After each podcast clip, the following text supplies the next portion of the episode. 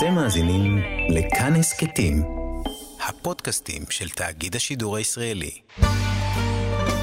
חברותה עם ידידיה תנעמי, והערב לימוד משותף עם הרב אוהד טהר לב.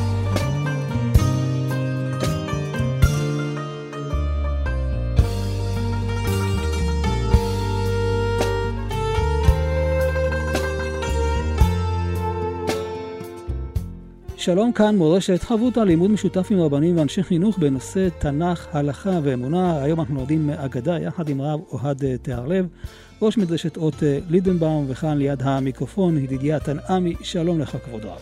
שלום ידידיה, לך ולמאזינים. אנחנו רוצים אה, ללמוד אגדה על המבט של העיוור. עד כמה המבט הזה הוא מבט פנימי. המבט של העיוור, אנחנו רוצים ללמוד אגדה על העיוורון, וכמובן... אה, לחבר אותה גם קצת אה, לימים אה, מיוחדים, ימים של ראייה. ההגדה שלנו נמצאת בפרק תשיעי במסכת ברכות, שהכותרת של הפרק זה פרק הרואה. היא עוסקת בברכות שעוסקת גם בראייה, ראיית ברקים, ראיית הים. ובמהלך הגמרא, הגמרא אומרת, תנו רבנן, הרואה חכמי ישראל, אומר, ברוך שחלק מחוכמתו ליראיו. חכמי עובדי כוכבים, אומר ברוך שנתן מחוכמתו לבריאותיו או לבשר ודם. יש הבדל בין חלק, חלק מהקדוש ברוך הוא כביכול, לבני ישראל, לעקום, אה, אה, הוא אומר אה, שנתן. הרואה מלכי ישראל אומר, ברוך שחלק מכבודו ליראיו. מלכי עובדי כוכבים אומר, ברוך שנתן מכבודו לבריאותיו. אותו דבר. והגמרא אומרת, אמר רבי יוחנן, לעולם ישתדל אדם לרוץ לקראת מלכי ישראל, ולא לקראת מלכי ישראל בלבד, אלא אפילו לקראת מלכי עובדי כוכבים, שאם יזכה, יבחין בין מלכי ישראל למלכי עובדי כוכבים. במילים אחרות, הגמרא אומרת, תעשה השתדלות, תעשה מאמץ לקבל, לראות את פני המלכים, לא רק מלכי ישראל, אלא גם מלכי עובדי כוכבים. כן, שתוכל להבחין בין, בין סוגי המלכות, אבל כנראה כשמגיע המלך הוא מביא איתו משהו, כנראה גם ממקום גבוה יותר. ועל רקע זה ההגדה שלנו עוסקת באמורה רב ששת, שהיה כידוע עיוור. רב ששת, סגי נהור הווה. הוא היה עיוור. הבו כאזלי כולי עלמא, לקבולי אפי מלכה. וקם אזל בעדיהו רב ששת. כל העולם היו הולכים לקבל את פני המלך, לא כתוב איזה מלך, וגם הוא נעמד והלך איתם רב ששת אחרי ההמון לקבל את פני המלך. הוא שמע שכולם הולכים, גם הוא קם והלך, למרות שהוא לא ראה. אשכחי ההוא צדוקי. יש פה גרסה, אשכחי ההוא מין. אמר לי, רואה אותו, אותו מין, אותו צדוקי, חץ בי לנהרה כגניה ליה. קדים, שלמים, הולכים לשאוב איתם מים, אבל קדים שבורים לאן הם הולכים. במילים אחרות, מילא אנשים שרואים, אבל אתה עיוור, לאן אתה הולך? אתה לא יכול לראות כלום. אמר לי, אומר לו רב ששת לאותו מין, תחזי דידענה תפי מינך. אתה תראה, בוא תראה, שאני אדע יותר ממך, למרות שאני לא רואה, שהמלך מגיע. חלף גונדה, קמייתא כי כאב ובשה. חלף גדוד ראשון של חיילים, כן, לפניהם. אמר להוא צדוקי, את המלכה. אמר אותו צדוקי, אותו מין, הגיע המלך. היה רעש גדול. אמר לרב ששת, לא קאתי. הוא לא הגיע עדיין. אוקיי, חלב גונדה תניאנה, כי כאוב שם. חלף גדוד שני, ועשה הרבה רעש, בהמולה גדולה. אמר להוא מין וצדוקי, השתא קאתי מלכה. הנה עכשיו מגיע המלך. אמר לרב ששת, לא קאתי מלכה. עדיין המלך לא הגיע. אוקיי? חליף טליטאי, כי קשתקה. הגיעה הקבוצה השלישית, ששתקה. אמר לרב ששת, ודאי השתא אתי מלכה. עכשיו מגיע המלך. זאת אומרת, בפעמיים הראשונות ניסה להגיד אותו מין, הנה המלך מגיע, למרות שהוא ידע שהוא לא, ורב ששת לא נפל. Mm-hmm. בפעם השלישית שהגיעה הקבוצה, הגדוד השלישי, הפעם הם הלכו בשקט, אמר לו רב ששת, עכשיו המלך הגיע. אמר להוא צדוקי מנה לך, מאיפה ידעת? אתה הרי לא רואה, אתה רק שומע. אמר לי דמלכותא דערא כאין מלכותא דרקיע. המלכות בארץ כמו המלכות בשמיים. דכתיב, צא ועמדת בהר לפני השם, והנה השם עובר ורוח גדולה וחזק, מפרק הרים ומשבר סלעים לפני השם, לא ברוח השם, ואחר הרוח רעש, לא ברעש השם, ואחר הרעש אש, לא באש השם, ואחר האש קול דממה דקה. זאת אומרת, אומר רב ששת כבר כתוב אצל אליהו, שהוא נמצא בהר סיני, בהר חורם, הוא עומד לפני השם, בהתחלה יש רוח גדולה, רעש גדול, אחרי הרעש עוד פעם, כן, אחרי הרוח הגדולה רעש ואש, ואחרי הרעש מגיע קול דממה דקה. אז כמו ששם היה פעמיים רעש, מהומה, רוח חזקה, ובפעם השלישית היה שקט, גם פה הפעם השלישית, המלך שהגיע, הוא הגיע בפעם השלישית. כי את המלכה, כשהתקרב, כשבא המלך, פתח רב ששת וכמברך לי. כמו שראינו בלימוד שלנו כמו שראינו בהתחלה. בלימוד, כיוון שהמלך הגיע. הוא בירך, בירך ברכה. כנראה שהוא ידע שזה מלך עובד כוכבים או ישראל, אבל בכל אופן הוא בירך. אמר להוא צדוקי, או ההוא מין, למאן דלא חזית לי כמברך? את מי שאתה לא רואה אתה מברך? איך איך? אתה מברך? ואין תשובה. אומרת הגמרא, ומאי הווה עלי דהוא צדוקי? מה קרה עם אותו צדוקי בסוף? איכא דאמרי חברויי ככלינו לעיני. יש אומרים שהחברים שלו ניקרו את עיניו מאיזושהי סיבה. ואיכא דאמרי, ויש אומרים, רב ששת נתן עיניו בו, ונעשה גל של עצמות. כן, רב ששת נתן עיניו, שהוא לא ראה, בדיוק. ונעשה גל של עצמות. זה הסיפור שלנו. ויש לנו פה כמה וכמה שאלות קשות על ההגדה. שאלה ראשונה, מדוע באמת הולך רב ששת לקבל את פני המלך, כשלמעשה הוא לא יכול לראותו, הרי זה חסר משמעות, אתה לא באמת רואה אותו. מה לעשות? יש דברים שצריכים לראות בחיים. מה משמעות הדימוי או הסמל שהאגדה מביאה של קדים שלמים עם קדים שבורים? מה המשמעות שקודם מגיעים שלוש פלוגות, זאת אומרת שתי פלוגות, ורק בפלוגה השלישית המלך מגיע? האם יש פה משמעות סמלית. סמלית? מה ניתן ללמוד מהשוואה לאליהו הנביא שעומד בהר סיני? האם צריך לראות את מי שמברכים באמת? האם ברכה קשורה בעומק העניין לראייה? למה הצדוקי שואל, למי שאתה לא רואה אתה מברך? מה, מה, מה הוא חשב, הוא אותו מין? מה הקשר, כמובן, בין ברכה לראייה? האם יש קשר בהכרח?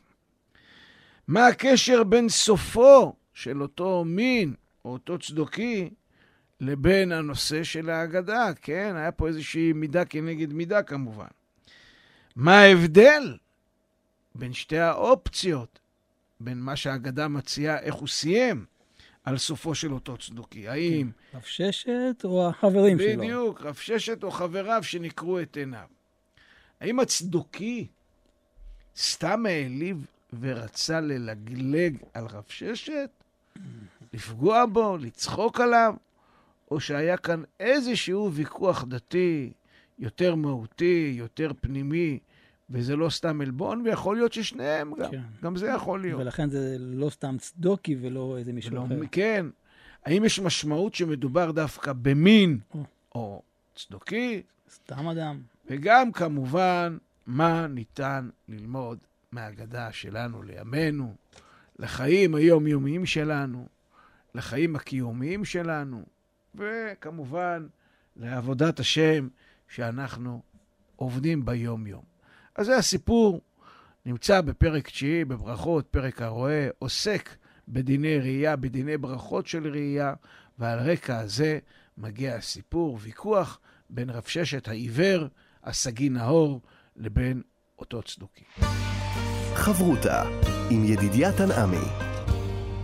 חברותה בהגדה כאן אה, במורשת, יחד עם הרב אוהד תיארלב, ויש כאן את ההלכה הזאת של צריך אה, לכבד מלכים, בין הם אה, יהודים, בין הם גויים, וכאן אנחנו רואים את הדוגמה של רב ששת, שלמרות שהוא היה עיוור, הוא בכל זאת הלך. ושאלנו את השאלה הזאת, שמה הוא הולך אם הוא לא רואה? כנראה שיש פה איזה עניין גדול יותר מרק לראות את המלך. בואו ניכנס שנייה לסיפור, ונראה לאט-לאט, נפרק אותו לגורמים, מה בדיוק הולך. כן. ראשית, הסיפור שלנו נותן לנו מצג קצר מאוד. על המום של רב ששת, היה לו מום, הוא היה עיוור. גם המשפט שאחר כך, שמציין את העובדה או את הנוהג, כשמגיע המלך ללכת לקבל אותו, אפשר לראות שח... את המצג הזה. בשלב הזה, הסיפור מלמד אותנו שרב ששת גם מצטרף להולכים למרות שהוא לא... לקבל את פני המלך למרות עיוורונו. אני מתאר לעצמי שאולי גם עזרו לו ללכת. הוא כאילו תלוי בהם, הוא הולך אחריהם. כמו עיוור, שמישהו עוזר לו. בנקודת ראותו של המלך, שמגיע, ודאי הוא לא נותן את דעתו, הוא לא יודע מי מבין הבאים לקבל את פניו, פיקח, עיוור, חירש, בעל מום, כזה או אחר. כל מעמד, ובטח במעמד כזה, שהמלך מגיע, יש בדרך כלל חשיבות לעצם ההשתתפות. ככל שהמשתתפים רבים יותר, כך גדל כבודו של המלך, כפי שחז"ל אמרו, ברוב עם, הדרת מלך. הדרת מלך. ולא משנה בעצם מי מגיע לשם. מי מגיע? יש הרבה אנשים, האולם מלא, כל הכיסאות תפוסים, זה מספיק. מנקודת ראות של העיוור, של הסומה, ודאי שעצם ההצטרפות לכלל, לחברה, מיטיבה איתו. כן, מונעת הוא ממנו, חלק הוא מה- חלק, הוא לא. מקופח. כן, אדם שלא בא, שיש לו מום, שלא מצטרף, תמיד יכול להיות לו איזשהו דימוי עצמי נמוך, פגיעה בביטחון העצמי שלו. הנה, מעולה, כן, ודאי שההצטרפות שלי היא משמעותית לעיוור, אבל כמובן לא למלך. פה נכנס המין, או הצדוקי, ופוגע ברב ששת, עולב בו. כן, באמצעות המשל הזה, הוא תוהה בציניות על פשר הצטרפותו. הוא אומר לו, חץ בלנהר כגן אליה. עכשיו תסתכל, יש פה איזשהו משחק לשון מאוד יפה, כי רב ששת היה סגי נאור, אה, והמין מדבר על חץ בלנהרה. כן, נהור, נהר, יש פה איזשהו משחק מילים, שכך הוא מזכיר לו בעצם, הוא מביא משל, אבל הוא מזכיר לו את העיוורון. כן, מזלזל בו. של, של רב ששת. מה תמלא? מה כבר אתה יכול עם העיניים השבורות שלך לראות כמו הנהר? כן? צריך לזכור עוד פעם, אמות המידה לכיבוד האדם לא מבחינים בין אדם שלם בגופו לבעל מום. לא לגבי המתכבד ולא לגבי המכבד. זאת אומרת, כנראה, אני חייב לומר, מעבר לרצון של המין או הצדוקי לפגוע ברב ששת, כנראה יש פה גם כן איזשהו ויכוח דתי שמיד נגיע אליו. כלומר, בעצם... איזושהי הנחת יסוד עקרונית אחרת. ברגע שהוא נותן את הדוגמה של הכד השבור שהוא לא שווה כלום, הוא אומר לרב ששת, אתה לא רק שיש לך בעיה של עיוורון, אתה לא שווה כלום. נכון. ולא רק זה, הוא בעצם אומר לו, אין לך מה לבוא. Mm. זאת אומרת, כנראה המין הזה טוען שקבלת פני המלך קשורה אך ורק ליכולת שלך לראות באמת. וממילא היא מפקיעה את כל בעלי המומין מהזכות לכבד את המלך, וכמובן גם ייגרא כבודך של אותו בעל מום. רב ששת בסיפור מוכיח לאותו מין, או לאותו צדוקי, שבזכות חוש השמיעה המפותח שיש לו, שבדרך כלל העיוורים, יש לך איזשהו מום. אחד, אתה, יש לך פיצוי על המום הזה, ואתה, העיוורים בדרך כלל, יש להם חוש שמיעה מפותח, וגם רב ששת היה חכם, והסתמך על חוכמתו, הוא יצליח לגלות מתי יבוא המלך. אבל הוויכוח לא מסתיים, כן, בין רב ששת למין.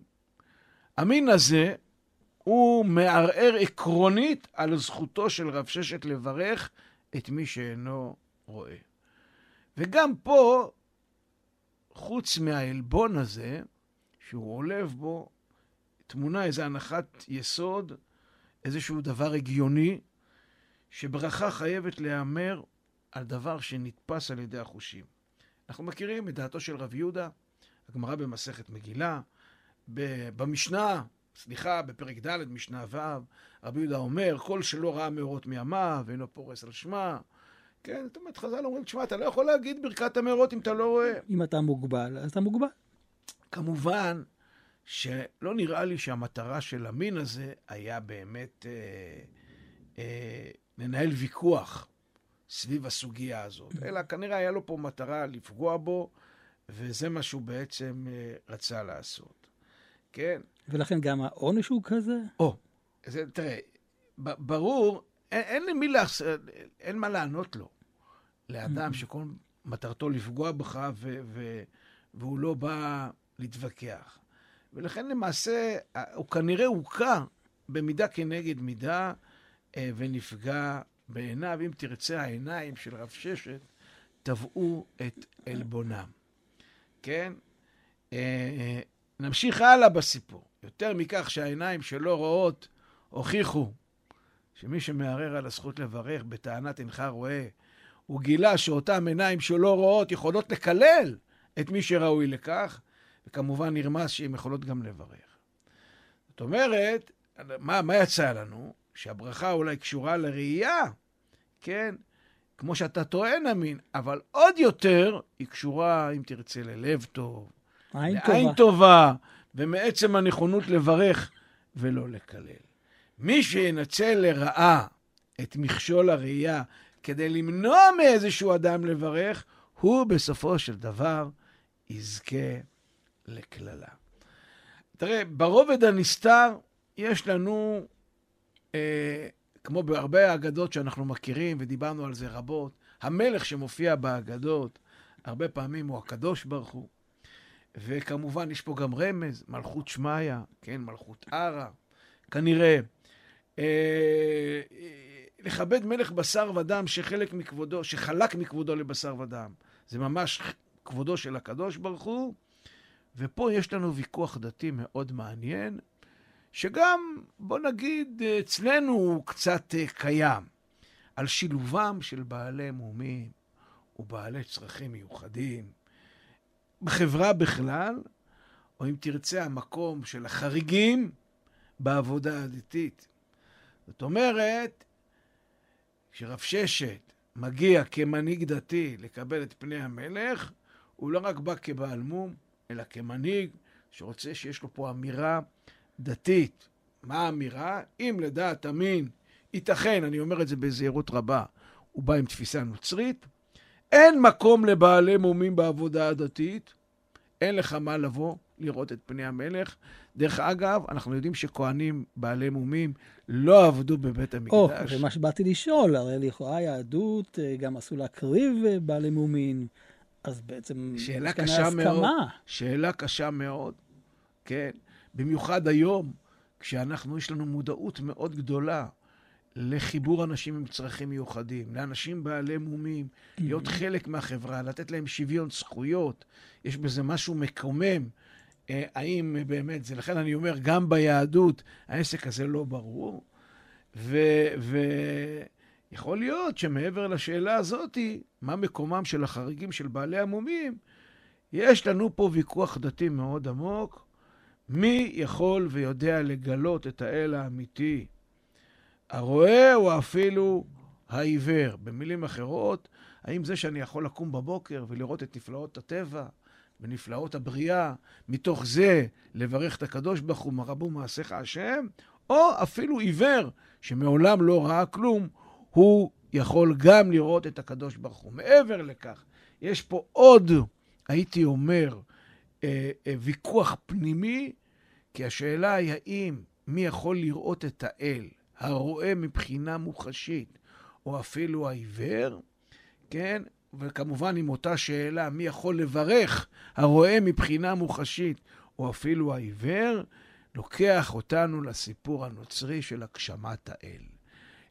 לראות את האל מבחינה מוחשית. להרגיש אותו. להרגיש אותו, עם כל המשמעות הגשמית של העניין, או ניתוק טוטאלי מבחינה רוחנית. עוד פעם, פה אני אומר, גם ביהדות, בעולם המיסטיקה, mm-hmm. יש מקום לחוויה, למוחשות, יש תיאורים מאוד שמחשיבים את הקדוש ברוך הוא. אנחנו יודעים שבזוהר כתוב תא חזי, ובגמרא כתוב תא שמע. חזי, תמיד כשאתה רואה, זה לפחות תלת-ממדי. שמיעה, זה, זה חד-ממדי. כשאדם רואה משהו, הוא חווה את זה בצורה יותר חזקה, ולכן כנראה יש ערך גם לראייה החיצונית, אבל פה כנראה היה פה ויכוח מאוד מאוד מאוד עמוק סביב ראיית האל. כמובן שברקע, לראות את מלכי ישראל, מלכי העקום, האם אתה צריך לראות אותם תכלס, או לראות אותם, גם אם אתה עיוור, אתה רואה אותם, ואתה בעצם יכול לראות. חברותה עם ידידיה תנעמי. חברותה בהגדה כאן אה, במורשת יחד עם הרב אוהד תהרלב, ומתוך ההשוואה לאליהו הנביא, אנחנו רואים שבעצם יש כאן איזה ויכוח עד כמה הרעש הוא, הוא מבטא את העניין של המלכות, ומתברר דווקא שהשקט, ואז גם מוביל לשאלה מה עדיף. האם עדיף החוש של השמיעה, החוש של הראייה? או מה מקום של החוש של הראייה. כן. תראה, הוויכוח פה בין המין לבין רב ששת, האם באמת צריך לראות, האם צריך את... האם חוש הראייה, מה מקומו, ורב ששת העיוור מוכיח שהוא יודע לא פחות ואם לא יותר טוב אה, מזה שרואה מהמין. ובאמת, על מנת לנתח את הסיפור, את ההגדה שלנו לעומקה, אני רוצה שנרד לעומק נושא העיוורון. הסיפור הזה לוקח אותי כמובן לסיפור אחר ברב נחמן, מעשה בשבעה הקפצנים, mm. uh, הקפצן העיוור. אני אחזור בקצרה רבה. יש איזה זוג ילדים שהולך לאיבוד ביער, הוא פוגש שבעה קפצנים, ואחרי זה הם מתחתנים באיזה בור גדול, עושים להם שמחה גדולה, וכל קבצן בא לתת להם מתנה. כל קבצן יש לו מום אחר. מום השמיעה, כבד פה, ויש גם קבצן שהוא הקבצן העיוור. ולא נספר, זה סיפור מורכב וארוך, אבל הוא נותן לזוג הצעיר מתנה. מה המתנה? את העיוורון שלו. איזה מין מתנה זה העיוורון? מה, מה, מה היתרון של להיות עיוור? הרי זה חיסרון, זה מום. בעצם רבי נחמן שם מדבר על כל המומים, אבל אנחנו נתמקד בנושא העיוורון. תראה, מה זה עיוורון? עיוורון, מעבר לכך שזה אי ראייה, דבר מוחשי, זה תנועה רוחנית של הסתגרות מפני העולם. אתה מנותק. כן, כן, בדיוק. אה, אפילו, הייתי אומר, לא רק הסתגרות, שלילה של העולם. אני, אה, הרבה אנשים מחפשים התקדמות רוחנית בעולם, מה הם עושים? הם מסתגרים, עוצמים את עיניהם, במובן העמוק של המילה והחיצוני של המילה, מתעלמים מהמציאות החיצונית סביבה, שיש סביבה. במילים אחרות, העיוורון זה משאב רוחני אדיר, כן? שנפתח בפני האדם, שעוצם את עיניו באופן, אם תרצה, מטאפורי ומוחשי. הדוגמה הטובה ביותר שאני יכול להביא זה בית המדרש, ישיבה. כשהייתי צעיר, לימדו אותי שבית המדרש, הישיבה, היא כמו תיבת נוח. בחוץ יש מבול, מסוכן, מפחיד, והנה בפנים, נעים, בטוח, יחסית יציב. אני חייב לומר, אני היום לא מסכים עם הדימוי הזה. כן. כן.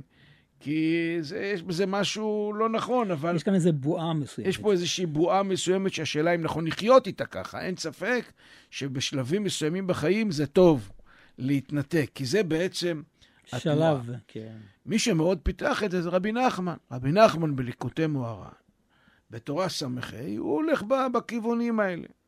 עכשיו, אומר רבי נחמן שמה, שאדם, כדי למקד את מבטו רחוק, צריך לכווץ את עיניו, כן? או כמו אדם, למשל, שכואב לו מאוד, מה הוא עושה? הוא יעצום את עיניו בחוזקה רבה. למה? מה הקשר בין אם אדם רוצה להסתכל רחוק, הוא אה, אה, מצמצם. מצמצם את עיניו, mm-hmm. לבין אדם שחווה כאב חזק שהוא סוגר את העיניים, בשתיהם יש ניסיון לראות רחוק יותר. כן? למה? כי כשאני מכווץ את העיניים, אני, יש לי מטרה למקד את שדה הראייה ולהסיר את כל מה שמסיח את הדעת.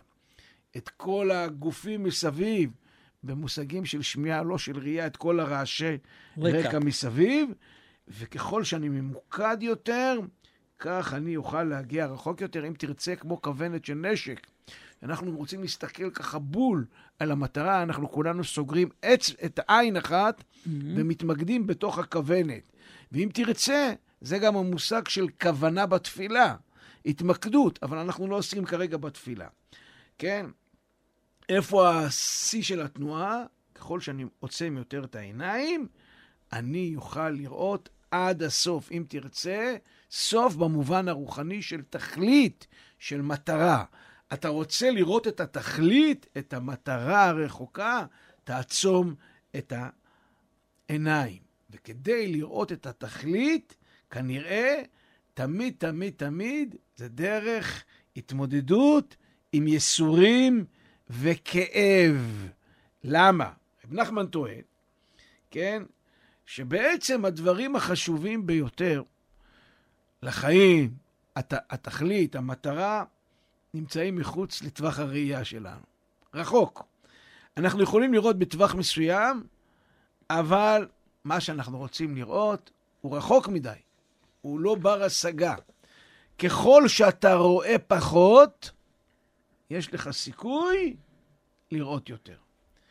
זאת אומרת, אולי זאת המשמעות שאנחנו עוצמים עיניים בקריאת שמע. קבלת עול מלכות שמיים אמיתית היא לא רק לכוון ולהסיח את הדברים מהדעת, אלא לעצום את העיניים ולהסתכל רחוק, רחוק, רחוק. אותו דבר הכאב, אמרנו שזה הולך ביחד.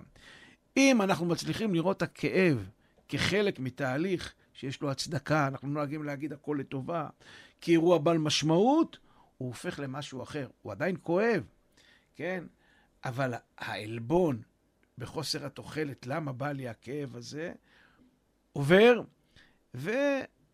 מה שנקרא הלימון נהפך ללימונדה, הכאב הופך איזושהי המתקה, כי יש מטרה.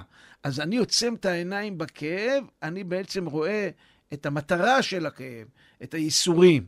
אם תרצה, נמשיך הלאה. בעיוורון יש משהו מאוד משיחי, שקשור לגאולה, שקשור לעתיד. בואו ניקח את זה קצת לימינו, סתימת העיניים, יש שפע מאוד גדול. אתה בא, אתה רואה כל טוב, משהו אדיר. אתה לא יודע מה לבחור. השפע הזה שאנחנו רואים, כן? סתימת העיניים מהשפע המודרני שיש לנו, יחזיר אותנו לקיום הפשוט, לדברים הבסיסיים, סולידריות, מניעת קנאה ותחרותיות, כן?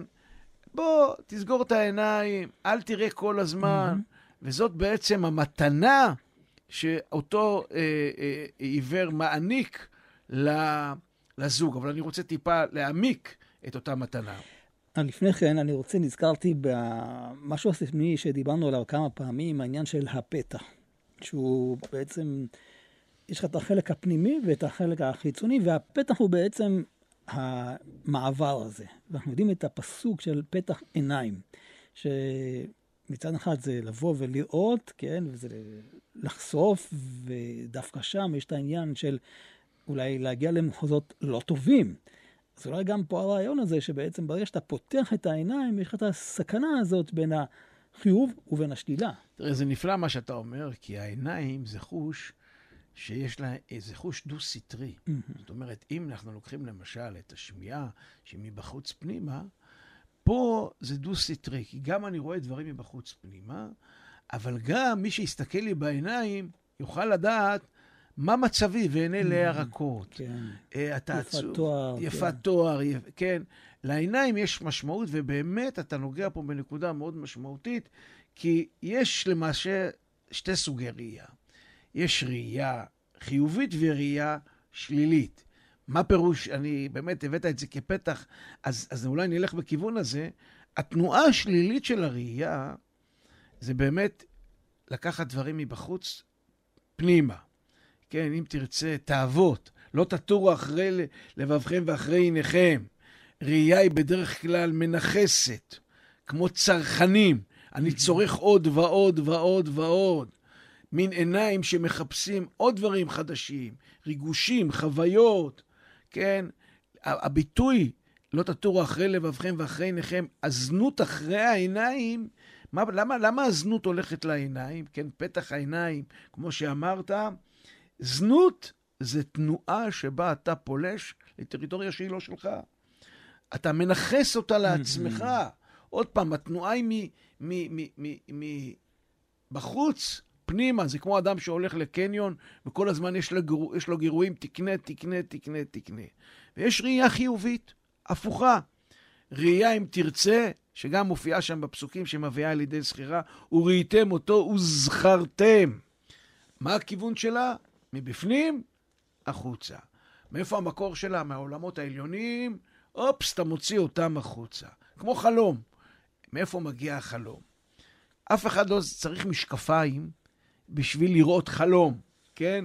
זה ראייה פנימית. אם תרצה, הוא, זה ראייה פנימית, הוא מגיע דרך המצח, תפילין של ראש, משהו שהוא מעל התודעה, כן? מעין מקור של איזושהי הערה פנימית, כן? אדם כזה, זה, תראה, הסיפור של החלום הוא סיפור לא פשוט, כי אנחנו למעשה חולמים בהקשר לראייה החיצונית, כל mm-hmm. מיני סמלים, אבל אתה בעצם בעולם הפנימי שלך, אתה למעשה מחבר את הכל. עמדה כזאת היא שאדם, הראייה שלו היא מבפנים החוצה, הוא לא מאיים על אף אחד. כן? זה עין טובה. מבט שמרעיף חום, אהבה. כמו אם שמביטה על התינוק שלה. אז זה לא אם שהיא מביטה על התינוק שלה שהיא מצפה לקבל מהתינוק כן. משהו, אלא בדיוק הפוך. עצם המבט שלה הוא מבט שנותן, שמעניק, ש, ש, ש, שמראה את כל האהבה שיש לה. לעומת אה, עין רעה שאנחנו מכירים. עין רעה היא בדיוק זאת. עין רעה, התנועה שלה היא הפוכה, למה לא יש ולי אין? Mm-hmm. כל הזמן... ההשוואה הזאת. ההשוואה. החיסרון כן. נמצא בראייה השלילית. הש... הדבר הטוב נמצא בראייה החיובית. בואו נחזור לסיפור. לסיפור המקסים שלנו. יש לנו כמובן שתי ראיות פה. יש לנו שני אנשים, שתי דמויות, אמין, הצדוקי ורב ששת. הראייה החיובית היא של רב ששת. הראייה השלילית היא של אמין. עכשיו תראה מה קורה פה. הסיפור מדמה לנו, שאלנו למה אליהו, למה הדימוי של אליהו שעומד על הר סיני. הר סיני לוקח אותנו להתגלות. אליהו במעמד שלו על הר סיני חווה התגלות. כן, הוא רואה את הקדוש ברוך הוא. 40 יום הוא נמצא. השוואה למתן תורה היא השוואה מתבקשת. רב ששת, בעצם זה שהוא הולך לקבל את פני המלך, זוהי התגלות. לא על ידי הראייה החיצונית, אלא על ידי הראייה הפנימית. איך הידע שלו? כל הידע שלו לא ממראות חיצוניים, מפסוקים. על פי הפסוקים הוא קובע מה קורה בחוץ. כן. זאת אומרת, על פי הפסוקים הוא יודע בוודאות שהמלך הגיע מאיזשהו מקום פנימי החוצה. הראייה הפנימית אל התכלית שמעבר למציאות המוחשית היא ראייה שיונקת, אם תרצה, מהברכה. אותו מקום שאדם רואה. כן, ואם, ומשם האדם הזה מברך אותו דבר. אם אתה מתברך מאותו מקום פנימי, אתה ממילא גם יכול לברך. כמו שאנחנו אומרים, אין הברכה שורה אלא בדבר הסמוי מן העין. כן? זאת עין טובה. כשאני מסתכל מהמקום הפנימי, זה עין טובה. עכשיו, לא רק שאדם כזה יכול לברך, מתברר שהוא גם יכול לקלל, אם הוא רוצה. ולתת את עיניו הפנימיות, נתן עיניו. ולהפוך את האדם לגל העצמות. אם תרצה עצמות, מלשון עצמיות. הוא פורר לו את העצמיות, כי אתה אמין שכל הראייה שלך היא רק חיצונית, אין לך עצמאות, אין לך עצמיות. מי יש לו עצמיות? מי יש לו את העצמות שהן שלמות? מי שהראייה שלו היא ראייה פנימית, והיא לא ראייה חיצונית. וכמובן, זה לוקח אותי למשל חסידי מאוד מפורסם של המלך בשדה.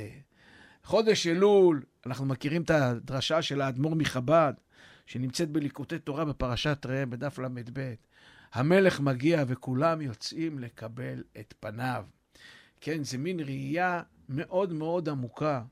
לפני שהוא נכנס לראש השנה, ליום הכיפורים, אתה בא, וזה בעצם הרעיון של הסליחות. המלך בשדה, אתה בא לראות אותו, והראייה הזאת היא תמיד, תמיד, תמיד תהיה ראייה פנימית ולא ראייה חיצונית.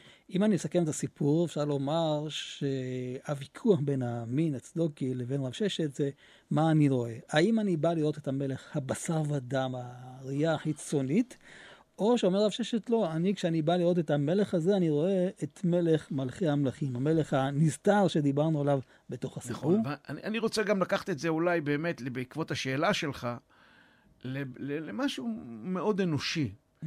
תראה, מגיע מלך בשר ודם, והולכים לקבל את פניו. בואו נתייחס לכל בן אדם כמלך. אה, וואו. לכל בן אדם יש צלם אלוקים. עכשיו, איך אתה בוחן את הבן אדם? על פי הראייה החיצונית? או על פי הראייה הפנימית, על פי מה שהוא לובש, איך שהוא נראה. או תקלף את הקליפות mm-hmm. ותדע, יש פה צלם אלוקים. אם תראה את הצלם אלוקים שלו, יהיה לך התגלות כן. דר, דרך אותו אדם. ואני חושב שזה החיים שלנו. אנחנו צריכים להתייחס, כמובן, לקדוש ברוך הוא, איך מקבלים את פניו, לדעת שיש פה משהו פנימי, והתגלות, זה, זה אותו, העיוורון הזה, המתנה שאותו אה, קבצן עיוור נותן לזוג, mm-hmm. הוא בעצם מתנה נפלאה. כי על מנת שזוג יחיה בשלום, הוא תמיד צריך לראות את החלק הפנימי, שיהיה לו עין טובה ולא עין רעה, וזוגיות זה גם משהו שקשור בין בני אדם פשוטים. תהיה לנו חברה תקינה יותר, מתוקנת יותר, טובה יותר, אם נסתכל על כל אחד, על הצלם אלוקים שבו, ולא על החלק המוחשי החיצוני שלו, אלא החלק הפנימי, זאת תהיה ראייה חיובית שבאה מבפנים, תהיה פה עין טובה, ובאמת נזכה להתגלות ולראות את הקדוש ברוך הוא, המלך בשדה. יישר כוח גדול, תודה רבה לך, הרב אוהד תהרלב, ראש מדרשת אות לידנבאום, כאן ידידיה תנעמי, עוד נשוב וניפגש בחברותה הבאה, ניתן להאזין לתוכנית הזאת באתר כאן מורשת ובשאר יישומי ההסכתים. אתם מאזינים לכאן הסכתים, הפודקאסטים של תאגיד השידור הישראלי.